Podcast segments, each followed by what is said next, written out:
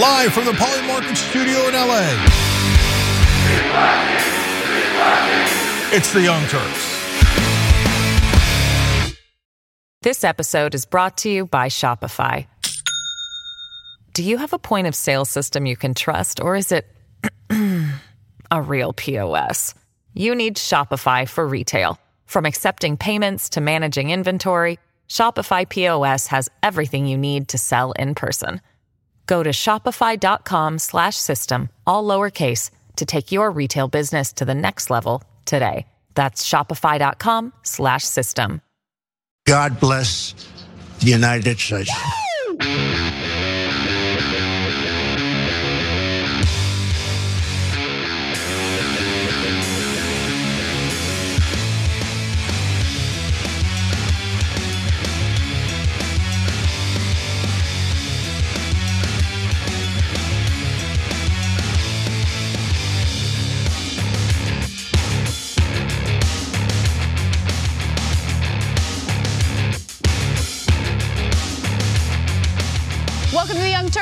Host, Ana Kasparian, and oh no, I'm here by myself. That could only mean one thing.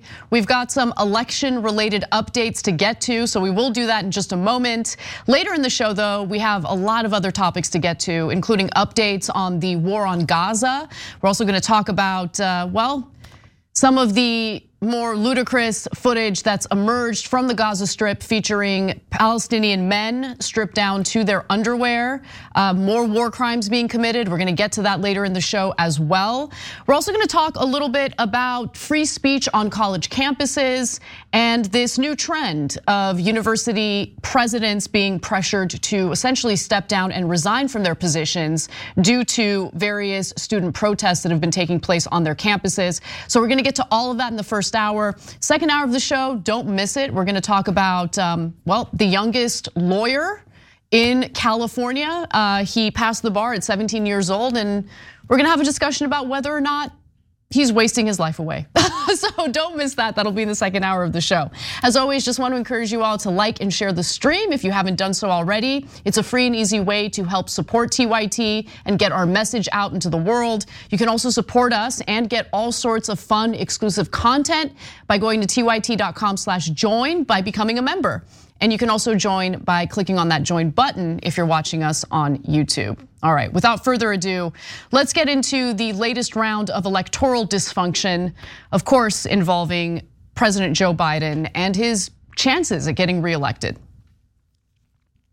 A new Wall Street Journal poll indicates that Nikki Haley, the Republican candidate running in the Republican primary for president, would absolutely crush Joe Biden in a hypothetical one on one matchup. Now, I know what you're all thinking. Well, Nikki Haley is unlikely to win the Republican primary given Donald Trump's massive lead. You're right about that. We'll get to that in just a moment. But I do think these hypothetical situations are telling because oftentimes we talk about Trump and the matchup with Trump and Biden, uh, and the numbers are not good for Biden in that case. They're even worse when it comes to someone like Nikki Haley.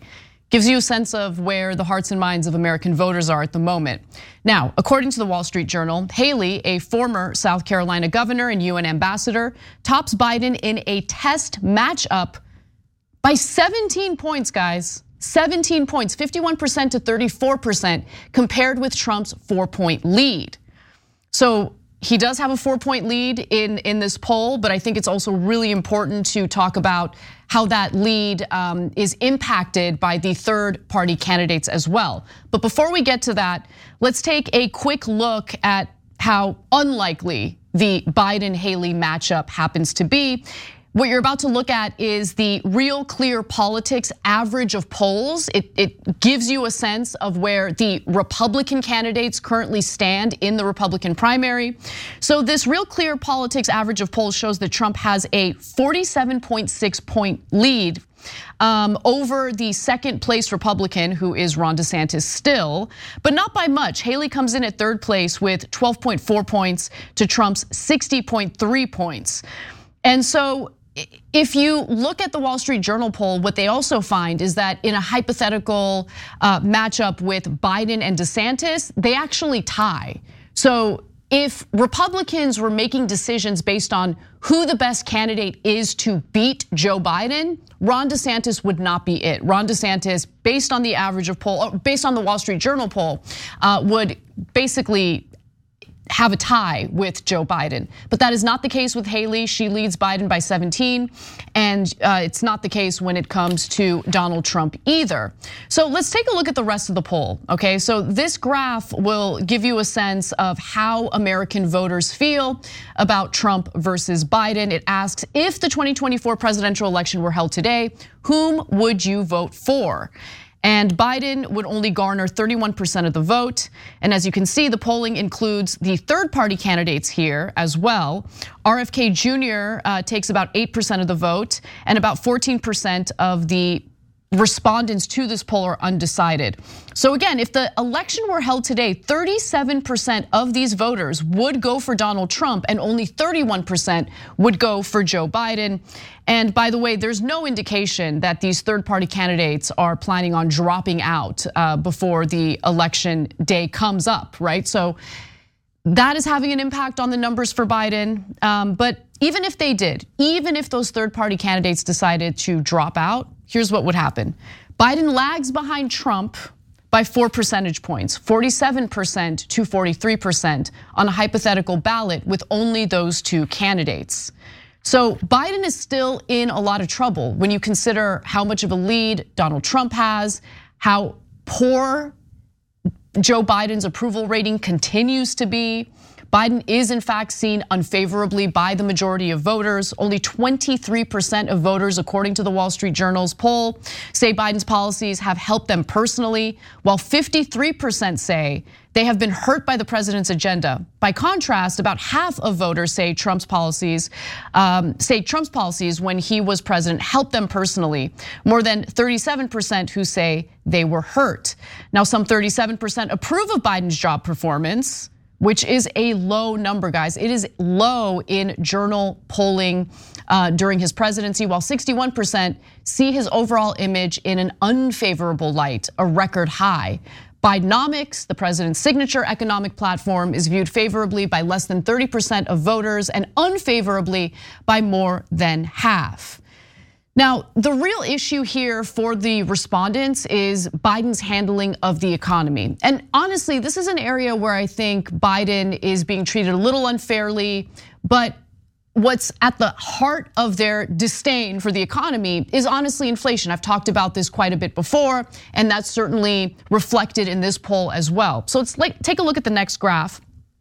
And it'll show you the areas in which the respondents trust Trump over Biden. And in almost every category, the respondents prefer Trump over Biden. They trust Trump to handle the economy better.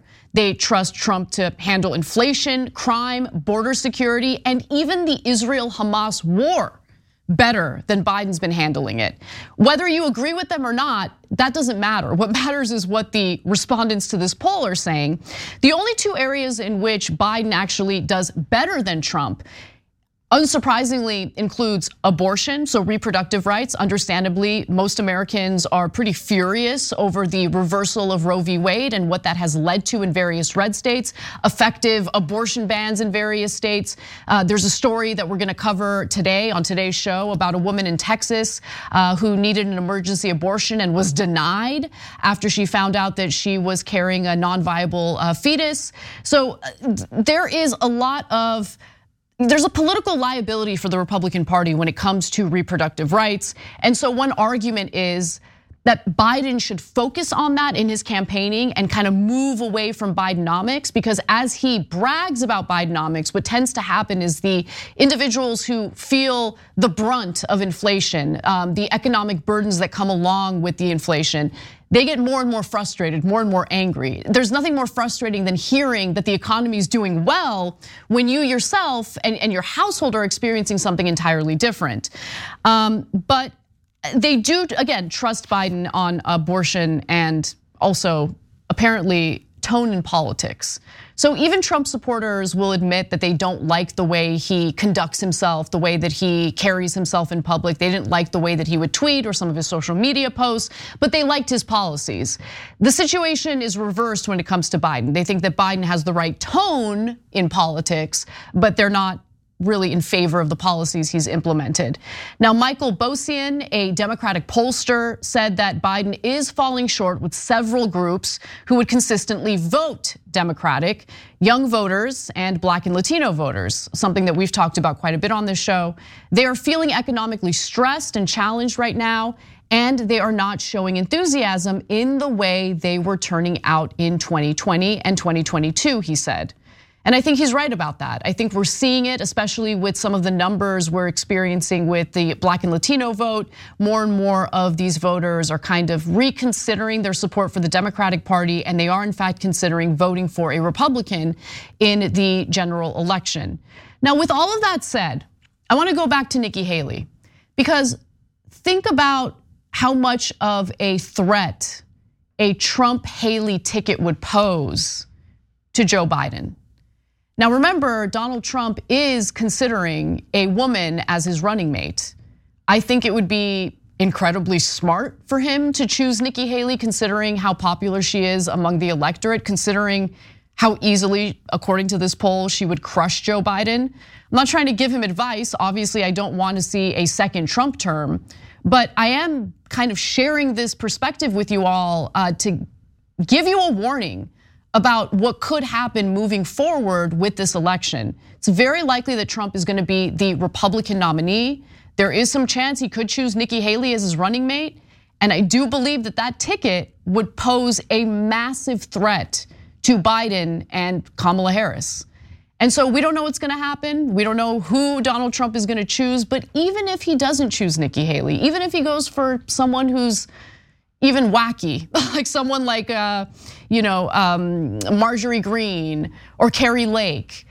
It doesn't really matter because even without the consideration of a, a, a VP pick, you still have Donald Trump beating Joe Biden in the polls by four points. And remember, Joe Biden would need to beat Donald Trump by five points in order to comfortably clench the uh, general election. So we'll see how this all plays out. I think it's important to kind of have a sobering look at the situation that we have moving forward. A lot of people don't like to hear this news. They like to hear all sorts of pretty little tales about how easily Joe Biden is going to win re-election. I don't think that's going to be the case. I do think that the Democratic Party is really risking the future of the country and uh, the the you know future of the executive branch by essentially ensuring that Joe Biden can continue with this fantasy reelection run. And uh, if they are in fact concerned about the fate of our democratic process, which is what the Democrats are running on at the moment, well, they've got a funny way of showing it because they're literally running the worst possible candidate against Donald Trump. So, with all that said, we're gonna take a quick break. When we come back, Cenk Uygur will be joining me for updates on the war in Gaza.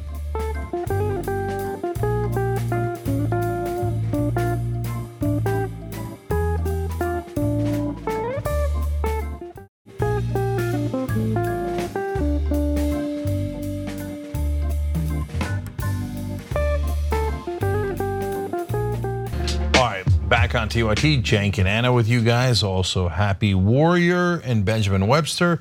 I can't tell if they just joined or gifted memberships, but either ways, we love you guys. Casper's got more news. We do. Uh, unfortunately, the war in Gaza continues. Unfortunately, we're getting more and more horrifying footage from the Gaza Strip. So let's get to all the updates and details. Israel's flag now flies high in the center of Gaza City overlooking a desolate, apocalyptic landscape. This is one of the most intense assaults on a population the world has ever seen, and it's not over yet. More than 18,000 Gazans have died and thousands more are missing, buried under the rubble. Others are severely injured and are unable to get the health care they need as hospitals are unable to function due to a lack of fuel and due to repeated aerial bombardments by the Israeli Defense Forces. Now, with that said, the United States decided to be the sole country in the United Nations um, to basically veto a resolution that called for a ceasefire. Now, the Security Council vote on the resolution backed by Arab states had 13 in favor and one, the United States, against, while the United Kingdom abstained. US Deputy Representative to the UN, Robert Wood, said the resolution was rushed and ignored US diplomatic efforts to get more aid into Gaza and free hostages taken by Hamas militants in the October 7th attack on Israel. Now, what he left out of that ridiculous argument was the absolute terror that civilians have been living with in Gaza as the IDF bombs not only the northern region of the Gaza Strip, but also the south. There is literally nowhere for anyone to go for them to be safe from these bombardments, from these bombings. Robert Wood also said that the resolution's authors declined to condemn Hamas's October 7th attack that killed 1,200 people, including women, children, and the elderly. Now, something I wouldn't have expected, but here we are. Senator Bernie Sanders, one of the top progressives in Congress, uh, opposes a ceasefire. During a interview over the weekend on CBS News, he said the following: "In terms of a permanent ceasefire, I don't know how you can have a permanent ceasefire when Hamas, who has said before October 7th and after September 7th that they want to destroy Israel, they want a permanent war. I don't know how you have a permanent ceasefire with an attitude like that." Now, a ceasefire would protect the journalists, humanitarian aid workers, and doctors who have been, you know, slaughtered by Israeli airstrikes, but no consideration for them. Because God forbid we actually consider the ratio of civilians that are getting killed versus uh, alleged Hamas militants that the IDF is claiming that they're um, going after. Okay, uh, so I believe that Bernie's in favor of the ceasefire resolution. He's just saying that he doesn't want a a permanent ceasefire because how can you negotiate when Hamas wants to kill all the Jews? Well, um, how do you negotiate when Israel won't end occupation for 56 years? So it's the number one problem is the occupation. And Bernie, to be fair, is on the right side of that. He doesn't want the occupation, he wants a two-state solution, etc. But everybody's in America's favorite sport is ignoring the fact that these people have been kept in an open air prison for over 50 years now. So imagine just reverse the roles. And I know people get like really touchy when it's the same exact fact pattern, but you reverse ethnicities. So if Jewish people had been kept in open air prisons for 56 years, would we all be like, how dare you fight back? You shouldn't love the, the Germans. You should love the Palestinians. You should love whoever it is. Oh, so what? They're keeping you in a ghetto and you have no rights and you have no country and you have no existence. Shut up and take it and love your occupier. And oh, by the way, if you fight back, it's your fault. Can you imagine? That would be horrific if anyone did that to the Jews. It's also horrific when you do it to the Palestinians. These are super simple concepts. So, you know, I've been seeing some pushback against the notion that Gazans had been living in an open air prison. Now, I know what you're referring to when you describe it that way, but I think it's worth revisiting why people describe the conditions in Gaza that way because there seemed like there's this video that's like floating around. I don't know when that video was shot. It, shows beautiful scenes of Gaza. Oh, but Gaza's so beautiful. How could this be an open air prison? So talk about why it's referred to as an open air prison. So first of all, they they don't have their own sovereign state. That means they cannot make any decisions regarding foreign policy. And if they make any decisions domestically that Israel doesn't agree with, they can cut off the water the power, the electricity. They could drop 2,000 pound bombs on them and kill 18,000 of their civilians with no recourse, nothing. But okay? I mean, Gazans can leave though, right? If they no, like they cannot leave. Oh, they, they do not leave. control their own borders. Oh, they do okay. not control their own government. Interesting. They don't have any military. They don't. They are not a country. So again, we have the great irony of uh, Israeli supporters going, "Oh my God! If the Palestinians had it their way, Israel wouldn't be a country." Well, but Israel is a country because of Israel, Palestine is not a country. But you're not worried about it that at all because Palestinian lives don't matter, right? Be honest with yourself. You don't care about Palestinian lives at all. At all. Don't pretend that, oh, oops, did I occupy them for 56 years? Uh, they, they can't control anything. And by the way, the minute that you disagree with Israel at all, or, or not even you, but someone else in this in the same area does something wrong, we're gonna come by, it doesn't matter if you're a dentist, a shopkeeper, or whatever you are, we're gonna strip you naked in the middle of the town. We're gonna gag your mouth and have you just wearing underwear, and then we're gonna take pictures of you and humiliate you in the whole world. Oh, by the way, that's after we kill your family. Yep. But you see how it's your fault. So Bernie, I love you, brother, and you're right about 90% of it, and I appreciate you. But please don't tell me about how, oh, it's Hamas's fault, the Palestinians' fault for for this problem being here in the first place. As we're gonna show you a little bit later in the program, Netanyahu has been trying to prop up Hamas that's already horrible. So don't tell me, oh, Hamas did something wrong. Well, then if that's the case, then it's Netanyahu's fault. And it's the Israeli government's fault that has allowed Hamas to fester instead of getting to a two state solution. But more importantly, the reason they uh, bolstered Hamas, according to reporting from the New York Times and almost every major paper in Israel, is because Netanyahu didn't want a two state solution. So he thought Hamas continuing to create problems for Israel and the Palestinian authorities in the West Bank would be helpful for him politically. So it is literally Netanyahu and the Israeli government who does not want peace, does not want a two-state solution, and wants a permanent occupation. They are totally guilty. I think it's important, you know, when explosive claims like that are made, I think it's important to provide evidence for those claims. So I'm gonna do that right now because it sounds crazy. It sounds crazy for anyone to say that Benjamin Netanyahu would prop up Hamas. Let's go to graphic 10 here. So in March of 2019, Netanyahu told his Likud colleagues the following. I'm going to read his quote verbatim. Anyone who wants to thwart the establishment of a Palestinian state has to support bolstering Hamas and transferring money to Hamas. This is part of our strategy to isolate the Palestinians in Gaza from the Palestinians in the West Bank. I didn't say it. We didn't make it up. We didn't even paraphrase. We read you his exact statement. So now the civilians who had been living in horrible conditions as a result of the Israeli government in the Gaza Strip now have to pay the consequences of what Hamas carried out on October 7th.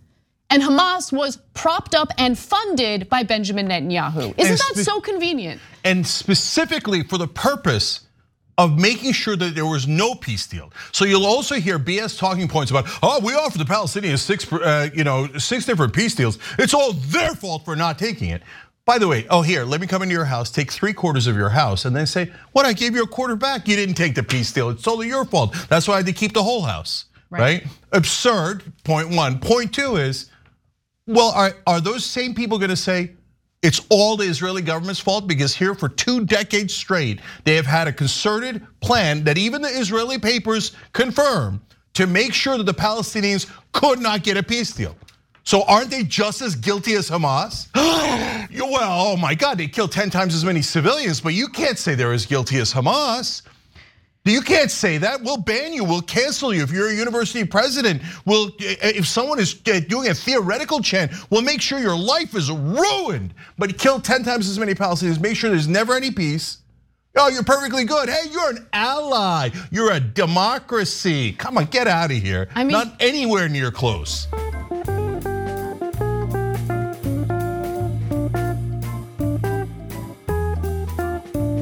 This episode is brought to you by Shopify. Do you have a point of sale system you can trust, or is it a real POS? You need Shopify for retail. From accepting payments to managing inventory, Shopify POS has everything you need to sell in person. Go to shopify.com/system all lowercase to take your retail business to the next level today. That's shopify.com/system.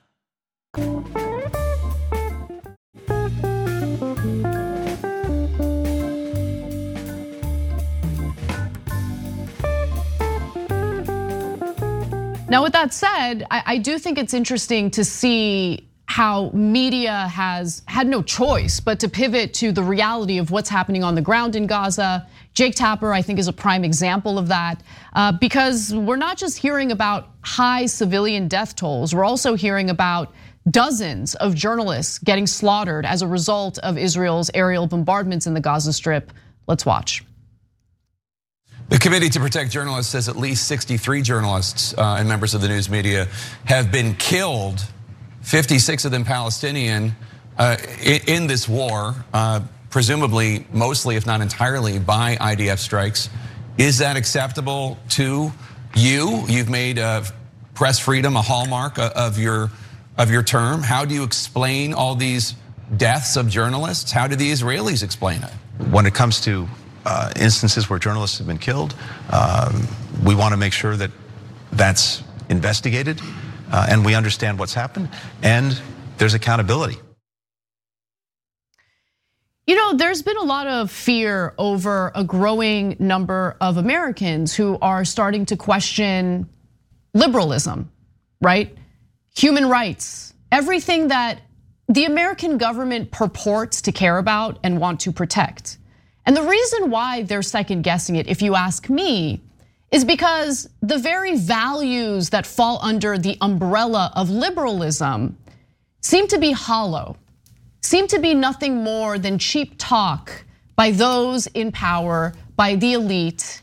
And that's what you're seeing right there. I mean, you have Secretary of State Antony Blinken pretending as though he has any concern for the dozens of journalists who have been slaughtered in the Gaza Strip. We're supposed to want to protect. That's what, I mean, it's a big part of liberalism, wanting to protect the press, wanting to protect freedom of speech.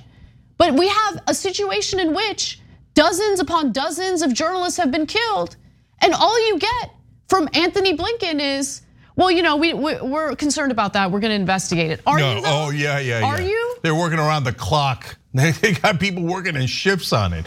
Okay, guys, here's more stats. Again, this is I'm probably going to be called anti-Semitic for giving you numbers. Okay, so Hamas killed six reporters on October 7th. Awful, horrific, terrible. Everybody agrees. What a bunch of no good terrorists, right? Israel has killed 63 reporters. A bunch of suckers going around going, oh, I bet it was all collateral damage. I bet it was all an accident. Golly gee, the Israeli Defense Forces have the worst aim in the world. Hamas meant to kill the six reporters, but Israel didn't mean to kill any of the 63 reporters who were, by the way, coincidentally happened to be there to document the ethnic cleansing that is going on in Palestine now and in Gaza. Are you joking? I mean, when you make points like this, don't you get a little embarrassed, maybe even humiliated? Yeah. It's, they're obviously killing them on purpose, and we're obviously not going to do anything about it. And why on purpose? I don't mean like, hey, I don't like that guy and that guy. They've done that in the past. With an Ameri- That's right, with an mm-hmm. American journalist, okay? But in this case, they're like, oh, there's journalists in the area. I don't care. Who cares? Just drop a 2,000 pound bomb. Kill, kill, kill, kill. Oh, oops, it was all 18,000 people dead, all an accident. No one outside of the propaganda filled heads inside Washington believes you guys. No one believes you. Okay, so I want to move on to the casualties and others who have been killed, uh, individuals who had just recently done press interviews about what they were experiencing in the Gaza Strip. So let's go to graphic five here, where the uh, Israel Defense Forces struck more than 250 sites across Gaza and was fighting fiercely in Khan Yunis, the largest southern city, and in the northern neighborhoods um, of Jabalia and Shejaiya. And look, I mean, that makes it clear they're obviously doing aerial bombardments at every region of the strip. There is nowhere to evacuate to for safety. The UN Office for the Coordination of Humanitarian Affairs said that multiple health facilities and personnel were attacked across Gaza over the weekend and that three medical workers were shot while trying to retrieve medical supplies for hospitals at health ministry warehouses. This is according to reporting from the Washington Post and also a 44 year old Palestinian poet by the name of Refaat Alareer was also killed by the IDF just weeks after he told CNN that he and his family have no choice but to remain in the north because they have nowhere to go. And here is one of his final interviews before he was killed. We know that it's very bleak, it's very dark. Uh, there's no way out. Uh, if if there's no water, there is no uh, way out of Gaza what, what should we do? Like drown? Like commit mass suicide? Is this what Israel wants? And we're not going to do that. And I was telling some somebody, some friend the other day that I'm an academic. I probably the toughest thing I have at, at home is an expo marker. But if the Israelis invade, if they barge at us, charge at us, open door to door, to massacre us. I'm going to use that marker, throw it at the Israeli soldiers.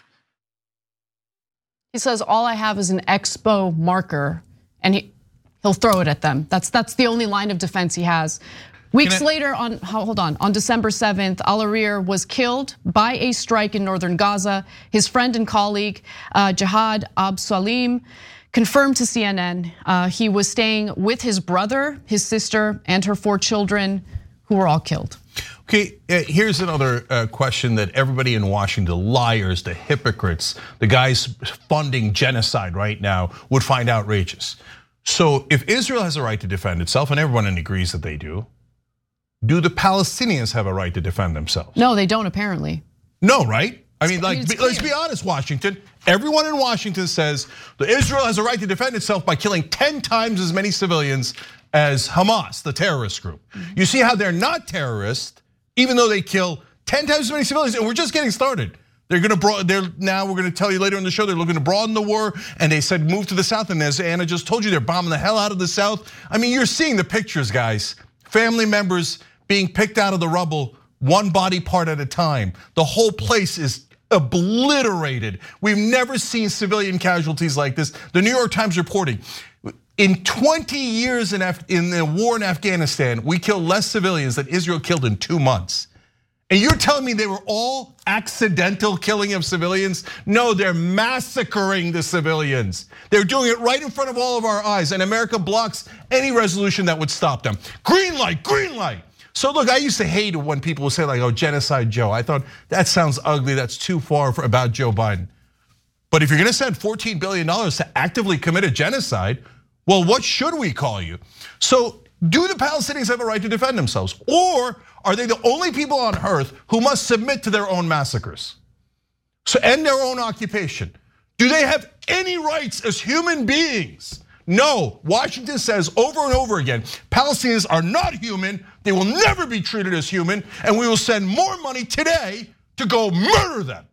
That's exactly what uh, Congress is doing now. Oh, we're so concerned about hypothetical chants on college campus. Fire anyone who disagrees with Israel, okay? Because we're concerned about genocide. Oh, by the way, next we'll be voting on genocide. And we will, almost all of us, vote yes to genocide and send your money. You worked so hard at your job. Are we gonna give your kids anything? Education, healthcare, anything? No. We're gonna take your money and we're gonna send it over to butcher those Palestinians. Don't spare me, spare me any BS about how you care about human rights, how you care about genocide, how you care about protecting people as we continue to fund massacre after massacre, daily massacres by the Israeli government. Let's take a break. I agree with everything Cenk just said. He's absolutely correct. And this is all happening in our names as American citizens. Uh, and by the way, Antony Blinken in that same interview that I showed you earlier uh, said, but don't worry about it. You know, some of that money uh, that we're sending to Israel comes back to the United States in the form of Israel buying weapons from our weapons manufacturers. Oh, wow, great. I guess I should feel better about what we're seeing taking place in, in the Gaza Strip right now. When we come back, horrifying footage of just the IDF dehumanizing civilians, stripping them down to their underwear, lots to get to. I'm sorry that this is such a terrible, dark story, but we gotta give you the details. So we'll be right back with that and more.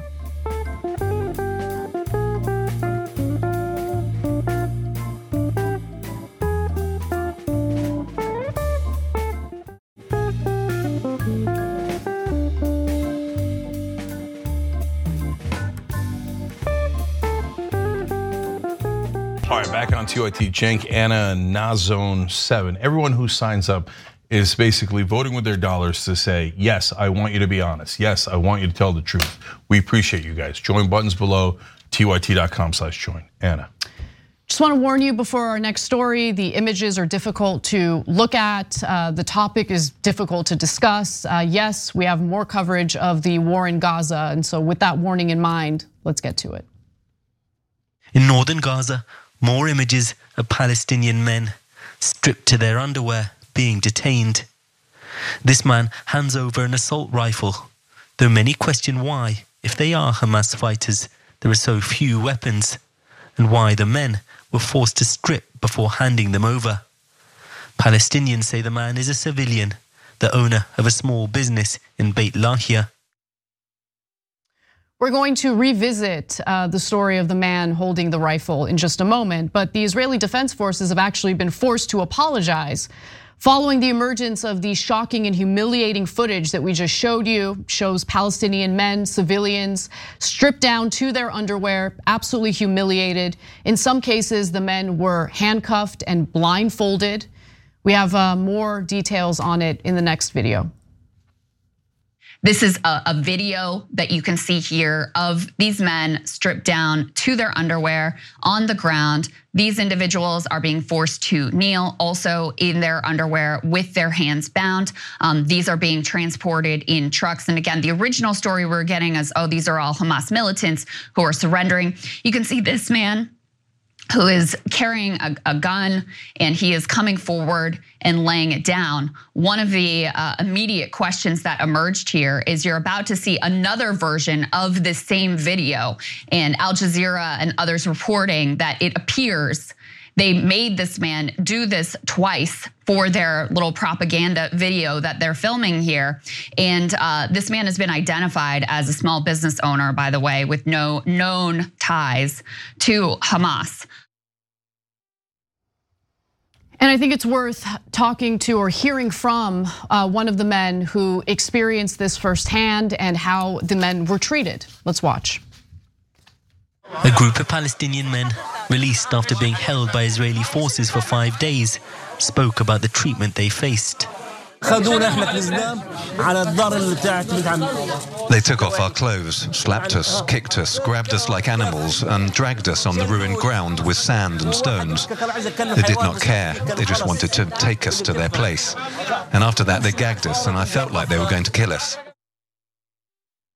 Now, initially, the IDF claimed that they were doing this uh, to all the men in the Gaza Strip who they suspected of being terrorists. Later, the IDF was forced to correct themselves uh, and claim that only 10 to 15% of them were, but I would even take that with a grain that's, of salt. There's no chance. I would take true. it with a grain of salt. Let's just they, they have lied repeatedly. You can't trust anything that comes out of their mouths. You can't trust anything that comes out of Hamas's mouth. So fog of war, we don't know for sure. But the fact that they went from they're all you know suspected terrorists to mm, 10 to 15 percent of them were, I think, is telling. Haaretz citing the assessment of senior defense officials reported that only 10 to 15 percent of those arrested men are thought to be affiliated with Hamas that they're even thought to be affiliated. Yeah. And so why did you bring everybody out? Now this is the IDF admitting it. Because you wanted to humiliate the Palestinians, show them who's boss, who runs the place. You wanted to rub their faces in it. And then afterwards you say,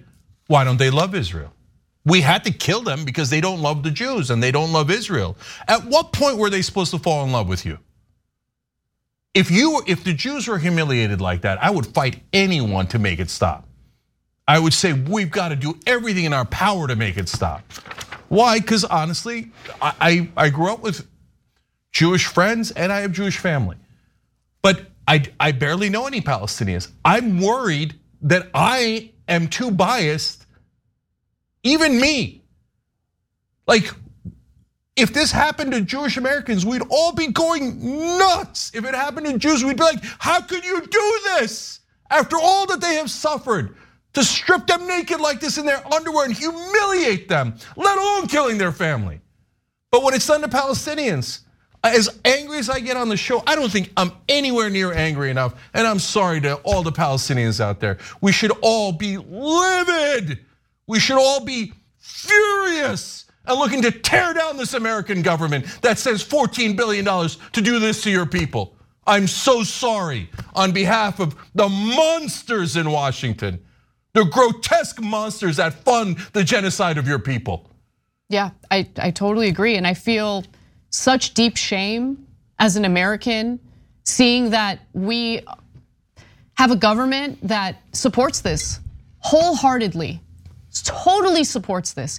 There's all sorts of cheap talk coming from the Biden administration about how like, oh, well, we asked politely if they can please consider the lives of the civilians uh, in the Gaza Strip as they intensified their bombardments, as more and more stories come out of journalists being slaughtered, of healthcare workers and doctors being slaughtered, of ambulances being targeted and bombed. Uh, uh, healthcare workers being shot at as they go to hospitals to try to retrieve any type of supplies they can get their hands on to try to treat people who were wounded as a result of those bombardments. I feel deep shame because this is all happening in our names and we're all supposed to pretend like justice is being served. As if what, what this is doing is gonna somehow keep the Israeli population safe from another repeat of October 7th. But we know what the reality is. We know that as they are doing these bombardments, as they're wiping out entire families, this is breeding more extremism. They know it, we know it, but we're just sitting here and allowing it to happen. And I feel so ashamed of that.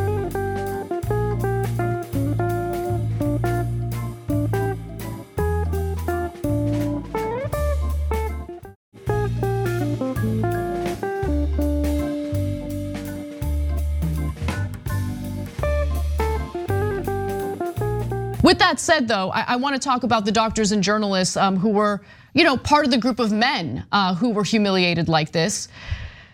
The Times of Israel reports that London-based Arabic language news outlet Al Arabi Al Jadid said on Thursday that among those Palestinians stripped down to their underwear was its reporter Diaa Al Kahlout and members of his family.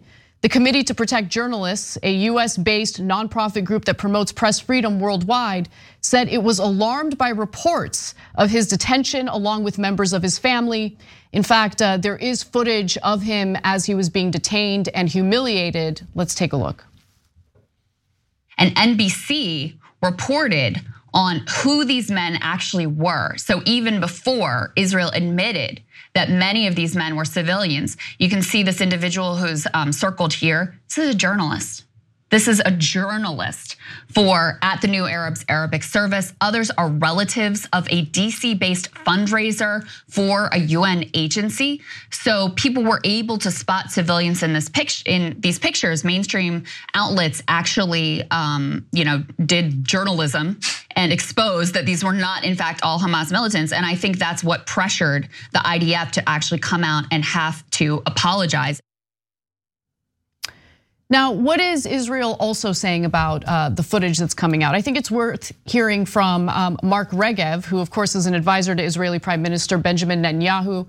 He had an interview with Sky News and get a load of what he had to say, the excuse that he gave for what's currently transpiring. He said, quote, remember, it's the Middle East and it's warmer here, especially during the day when it's sunny. To be asked to take your shirt, uh, take off your shirt, it might not be pleasant, but it's not the end of the world. Oh, Mark. that man is disgusting. I'm absolutely disgusted by what he said there.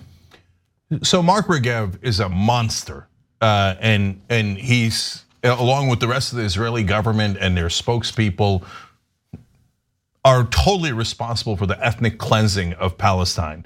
And so he comes out, you were, oh, you were doing them a favor because it's hot. That's why you had them take off their shirt.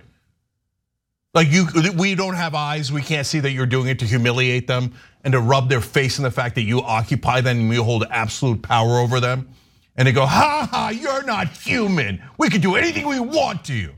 And you think that helps the cause of Jews across the world? Are you insane? Look, you're driving endless hatred. Stop. Stop, because it's not just about how badly you're humiliating those Palestinians and how you're enraging 1.6 billion Muslims. It's because the damage you're doing to the Jewish cause. To do this publicly in front of the whole world and say, this is what we do. No, don't do that. Don't do that. And look at all the terrible excuses. They found one guy with a gun, the shopkeeper, and they say, why don't the Palestinians fight back against Hamas? And then when a shopkeeper has a, a weapon to potentially fight back against the thugs in Hamas, they're like, aha, terrorists. Oh, the Palestinian men are terrorists. Yeah, you guys are liars. And I don't, when I say you guys, the Israeli government officials, these right wing monsters, constantly talking about we're gonna take Gaza, flying the Israeli flag in the middle of Gaza City after turning it into rubble and rubbing their face in it in every way. We're gonna ethnically cleanse you, we're gonna do a genocide, and we're gonna humiliate you, and there's nothing you could do about it. You see how great we are? Why don't you love us? Come on, guys. It's insanity. And unfortunately, everyone in Washington is like, oh yeah, totally good, A-OK. The Biden administration, what a bunch of liars, okay? I wanna be absolutely clear. They're all complete liars. They are.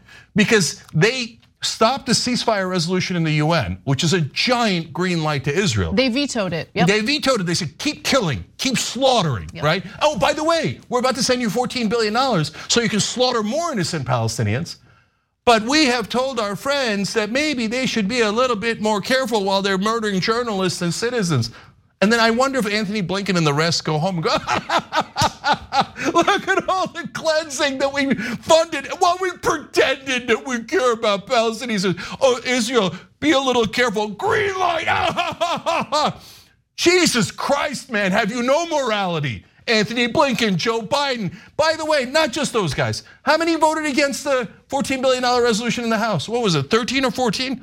I don't know the exact. It was number, a tiny, tiny percentage. Tiny number, all progressives, by the way. The rest of well, them. Well, one Republican. Massie. Oh, that's right, Tom Massie yeah. too. Great credit to him. Oh, are oh, you going to catch feelings for giving credit to Tom Massie? No, he deserves credit. Yeah, he, he deserves, deserves, giant credit. Yeah. Okay, and so, but the rest of them, hundreds and hundreds of Congress people not just Republicans, almost all the Democrats. Kill, kill, kill, kill. But we're really concerned about somebody chanting about genocide on a college campus. Allegedly. Allegedly. But let's fund this genocide. Uh, hey, it's a quick question for the Congress. When you guys vote to send money to the genocide, are you guys all gonna chant? Or just like, I don't know, I, I, I. Maybe you are.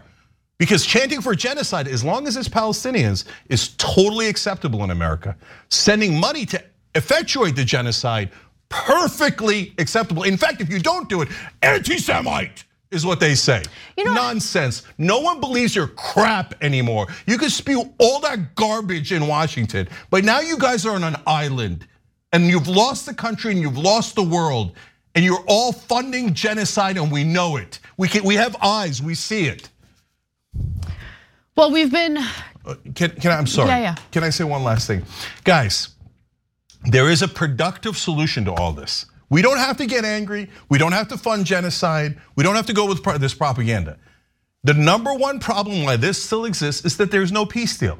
If you actually wanted to stop Hamas and you actually wanted to bring peace to Israel, which is what we should all want. The whole point of Israel was to be a safe haven for Jews who desperately needed it throughout the world. That's definitely true. In order to be a safe haven, you, you know what you do? Not 56 years of war an occupation. You do a peace deal. It's not like hippie peacenik stuff. No, it's very, very practical. Israel did a peace deal with Egypt. It completely worked.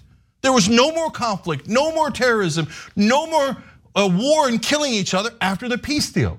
End the occupation, do a peace deal right now, and Israel is safe and the Palestinians have human dignity. It's actually very, very, very simple. The only reason that the right wing government of Israel isn't doing it is because they would like to steal more Palestinian land. And they will. And we're gonna let them, and we're gonna aid and abet that process. We're doing it as we speak. And no, Cenk, I think you're wrong. That's not the heart of the problem. The heart of the problem is the Israel lobby, okay? It's not a Jewish lobby, it is the Israel lobby. The Israel lobby actually consists of a lot of evangelical Christians who salivate at the notion of the end times. And so they want to keep Israel a Jewish state for the second coming of God uh, in order to, you know, uh, have that judgment day in which uh, some Jewish people will convert to Christianity and those who don't will be absolutely destroyed. They'll, they'll burn in eternal damnation. Okay, these are people in the United States who are part of an incredibly powerful lobby to ensure that there's no peace in that region of the world, to ensure that this constant war is never ending. Okay, that, that's the heart of the problem, Cenk. And people get real touchy when you talk about the Israel lobby, even though there are interest groups corrupting politicians all over Washington as we speak. It's okay to mention that, but you can't mention the Israel lobby. You can't mention AIPAC. You can't mention the Democratic majority for Israel. They're the ones who have the say, not you or I, okay? Not the people sitting here at this desk or the people in this studio. They're the ones who make the decisions about what the policy should be in regard to United States support for Israel. And it's gonna be that way until we do something about money in politics. It is a virus that infects every single policy decision Washington makes, period. And the people who end up suffering the most when it comes to this particular issue are innocent civilians in Gaza and also the West Bank, by the way. The West Bank, which is not governed by Hamas, uh, the West Bank, where illegal settlements are supported by the Israeli government. They have no problem doing that. And they have no excuse to do it, but they do it anyway with our support. We never go after or, against Israel and what they want. And it's not because the US government is full to the brim of politicians who agree with what Israel is doing. It's that the government is full to the brim with politicians who have been corrupted by the Israel lobby and will do whatever the Israel lobby wants them to do. That is what's happening. I know people get real offended by that, but that's the truth. There's an entire book written about it. Anyway, you yeah. should read it. Yeah, guys, if you could say, oh, I'm offended at the things that are 100% true, go ahead and get offended. But if you're denying that AIPAC, a Democratic majority for Israel, and evangelical Christians spend tens of millions of dollars uh, uh, buying off our politicians, you are factually incorrect. They, they are, they definitely do it. It is well documented, and they brag about it. They say, oh, we eliminated Nina Turner. If you dared oppose us, we'll eliminate you. You must sign a loyalty pledge saying Israel can do no wrong. And they have dogs like John Fetterman. I don't know if he's gonna walk around in a leash soon, but uh, go, yes, sir, absolutely, sir. And he admits, oh, I did it because I, I didn't want to get hurt by this lobby in the middle of my Senate run. Okay, so let's be honest about what's happening. Saying things that are patently, obviously true factually true, proven by numbers and quotes, we will get you banned in Washington. Uh, can, can, can I just say one final thing about these end times lunatics, okay, yeah. the evangelicals? Um, I find it so hilarious that as they continue pushing for the types of policies that slaughter, okay, countless women, children, innocent civilians, they think that what they're supporting is somehow gonna eventually lead to them living this fantasy world like in heaven. No, no, if heaven and hell exist, they'll be the first to go to hell. And I'll enjoy it. Yeah. I hope you don't catch feelings over that. You say no, we're no. all gonna go to hell, and you love it. You're like, ha, ha, ha, you're gonna be left behind. You're all gonna be murdered by my God, and I'm gonna be the only one in heaven. And now all of a sudden, if we reverse it, you're like, oh, how dare you say I'm going to hell? Yes, if you're a fundamentalist evangelical Christian looking forward to the end times, and hence looking to fund the murder of Palestinians, yes, you're definitely going to hell. If hell exists, you've got a prime time seat in hell for the more immoral crimes that you have committed. You should repent of your sins. All right, when we come back for the second hour of the show, we're gonna get into the testimony that university presidents gave before a House committee last week and the fallout following that committee hearing. Lot to get to when we come back. Don't miss it.